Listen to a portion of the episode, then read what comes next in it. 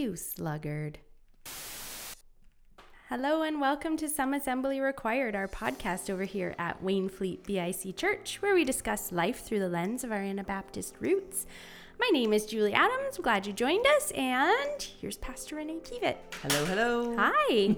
Glad to be together for another podcast. You bet. We are still in our Proverbs uh, Word to the Wise series. Mm, only a couple left. I know. This one, I think one more, right? Yeah. Yeah. And then summer. I won't. I won't say it. Don't say it. Summer's almost. No, fall is almost here. Fall is almost here. There you go. That's my favorite season. Yay. Me too. Me too. it's good. It's good Oh. It's been a good summer though. Thinking about all this little bite-sized tidbits of wisdom that we've been Yeah. learning and talking about. A I've lot enjoyed to, it. to mull over. Yeah. Yeah.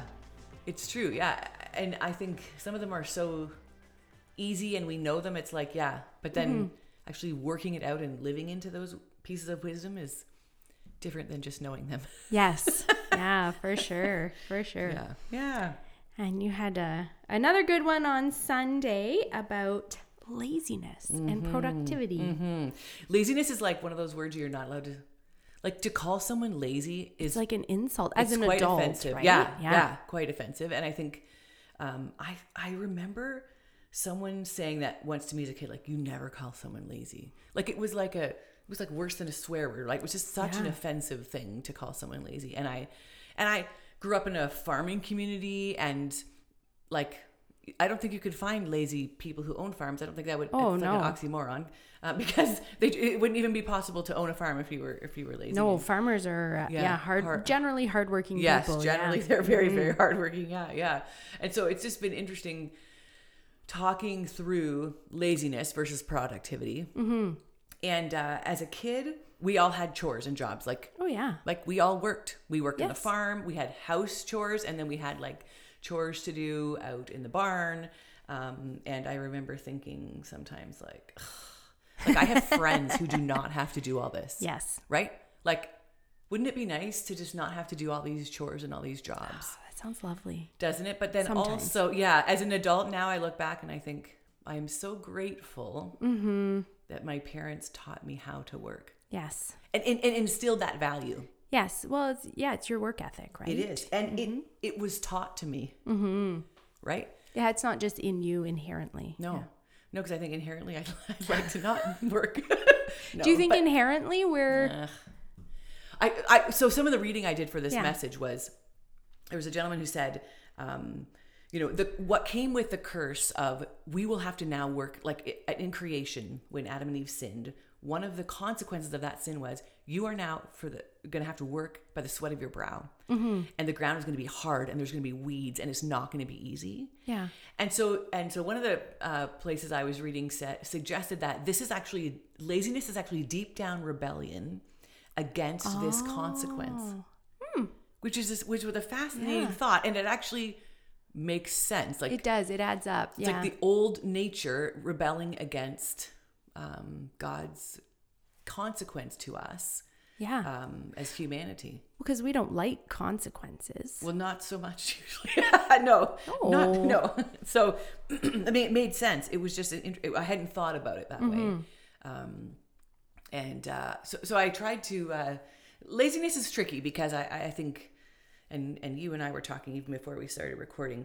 We we have to be careful in our categories of what it is and what it isn't, and how we define Mm. Yes. things and how we understand things. Um, you know, if if someone is ill and can't Yeah. work, they're not lazy. No. And so I, they they can't. That's the difference. And so the passages in Proverbs uh, that we looked at are all about refusing to work, mm-hmm. choosing not to, and refusing. Not an inability. Yeah, not an inability. And the word sluggard, which is like I I don't think I've ever said that word in my life I know. uh, other than reading the passages, um, is a habitually lazy person or a person who often or practices choosing never to work. yeah. So so this like it's like a defiance, like a, like a choice uh, uh, to you know in lying we talk about the choice to deceive. This is a choice to just not do anything, a choice to not work, and and so the comparison that makes me laugh all the time in in Proverbs six six is Take a lesson from the ants, you lazy bones. This is the New Living Translation. Sometimes it's, you know, you sluggard or people who refuse to work. I mean, they, it's Yeah. defined in, in a variety of different ways, but like learn from the ants and be wise. Okay, so if we want to be wise, which is what this whole summer has been about, like Yes. different pieces of wisdom from Solomon, who was what they say in- was the wisest man that ever Mm-hmm. lived, and uh, is sharing these tidbits of wisdom with us, and uh, you know, learn from the ants. And so I started watching ant videos, Yeah. like not the movie Antz. fascinating. Yeah. No, which is a great like movie. real, yeah, but like documentary style, Yes. like National Geographic or whatever else. That, um, and watching ants work is crazy. Yeah. They've got like their little nose to the grindstone and they're Oh, yeah. like they're on a mission. Oh yeah, yeah, and and and I looked up like what are the hardest working animals? Yeah. which is just sometimes you fascinating searches, but yeah, like er, um, ants are just right up there every Yeah. single time, and they the amount that they physically do, um, Mm. and the amount that they can carry 80, uh, 50 times their body weight. Wow. Okay, fifty times my body weight No, thank you. is about right? eight thousand five hundred pounds. Woo. There's not a chance. I hope you can't do math. Just I don't care. There's not a chance I could carry that. And Yeah. then they carry that approximately um, uh, six kilometers, uh, so 100 yards, which in, in my in with, with it would like me be walking six, kilometers with 8,500 pounds. Like ants are extremely hardworking. Yeah. they're extremely hardworking, and they and they and some of the reading I did, you know, like like, like worker ants compared to like the queen ant who is a little bit more has a a, different sluggard. job. Just kidding. She has a job. It's Yes. just different. It's laying, making Yes. more workers. But the workers like rarely sleep. Really? They rarely sleep. They just take these little power naps and move on and move on. Like if you've ever watched a video of ants, they're never just laying there No. having a nap or having They're a always siesta. going somewhere. Which yeah. is which is I don't know. Wow. Interesting. But uh so thinking about, you know, scripture is actually telling us to look at ants and, and gain some wisdom from them Mm-hmm. and see how they how they produce how they and how they're productive and how they're productive together Oh, that's interesting you never see Yeah. one ant just working and building its own house No. They're in a little colony. yeah Yeah. absolutely they're working together and they're working together for a purpose for a goal and they they're very they're highly productive highly Mm-hmm. productive and so I, I started thinking and we we talked a little bit at the supper table and one of our kids are like oh dear you're talking about laziness well sometimes i really like to rest and i said oh well yeah rest is not being lazy Yeah. and and when we look at the creation story like god created and then he rested Yes. and that example is important for us Yes. um, having a strong work ethic doesn't mean you never rest No. because God actually created us to rest. We talked about that in June, Yeah. um, redeeming rest because I think culturally, productivity is so raised as like a banner of importance. Yes. It's Or- a badge of honor. Yeah. Yeah. And it is good to be productive in the world. And, and there's hmm. lots of passages, not even just in Proverbs, but in the New Testament, has lots of conversation about working with their hands and working hard. Yeah. That's not not resting. Yeah. but it, it is having both seeing the example of both and so in the mm-hmm. creation story we see the example of both god he works for six days and then on the seventh day he rests Yeah. takes time to rest and so um, yeah resting is not laziness Yes. No, I And- agree. and, and being sick or ill or or um, Unable for unable whatever reason. Yeah. exactly that's also not laziness Mm-hmm. laziness is this refusal to work like and it's it's a, at the same time you know these passages like i refuse to work but i want it i still want all the things. Um, Ah, right? And that yes. that comes through um, in a number of these uh, passages in proverbs where you know they want we want but we don't uh, we don't want to work for it. We just want what everyone else has without without um, doing some work. And so uh, you know the one uh, passage in proverbs 26 says you know the as the door swings back and forth on its hinges so the lazy person turns over in bed. Like they're just they take food eh, but they don't even lift it to their mouth. Like it's just such a very different thing than Yeah. resting. That's just not Yes. the same right? And so to, to clarify what you know what laziness is and, and why is it important to be productive? Like in society as christ followers why is it important? And, and we often talk about working at whatever we do for the glory of god. Yeah. and so it we are blessed when we work for God's glory, and God is blessed when we work for God's glory. We're giving Him mm-hmm. glory and the honor, and people around us are blessed when we are working for God's glory. Mm-hmm. And so, working in productivity, not productivity so high up that you know the badge of honor thing and the we never have time for family or friends and we don't have time to stop on the Sabbath to worship the Lord. Okay, Yes. not that, not that kind of productivity, Yes. but productivity that that works hard and does it for God's glory, mm-hmm. not for ten promotions and and prestige of someone saying, "Whoa, you really work hard." Yeah, or to be able to say, "Oh no, I can't. I'm just too busy." Right, Oh no. right. Yeah. Mhm. Like, look how busy I am because I'm so productive. And important. Yeah. Right. And so there's that that funny balance, right? Like we you know, when we talked about the- you know naming this message, it was laziness versus productivity, um, as if they're uh, somewhat at odds with with each other. Because a productive person is making a choice to work, a lazy person is making a choice not to work. Um, but productivity has a shadow side if we let it get out of control Yes. right? Um, workaholics or or whatever you would want to call that, or working for your own glory. Yeah. Um, and so I, I think it's just a good, it's a good thing to think about. It's a good thing to talk about. You know why we're working, uh, why we, what we're working for, uh, wealth, privilege, um, prestige, or are we working for God's glory so that we can share with other people? And so um, last year, I can't remember exactly, we were in Thessalonians, I think it was last fall, and we read a passage in uh, uh, 1 Thessalonians 4. It said, Make it your ambition to lead a quiet life. That's not about prestige and success. Yep. Make it your ambition. Like that's like your life purpose, right? To lead a quiet life. You should mind your own business. Woo! I should read that verse more often. Work with your hands, Yep. just as we told you, so that in your daily life you may win the respect of outsiders and so that you will not be dependent on other people. Mm-hmm. And another passage that talks about so that you will have some to share with others. Yeah.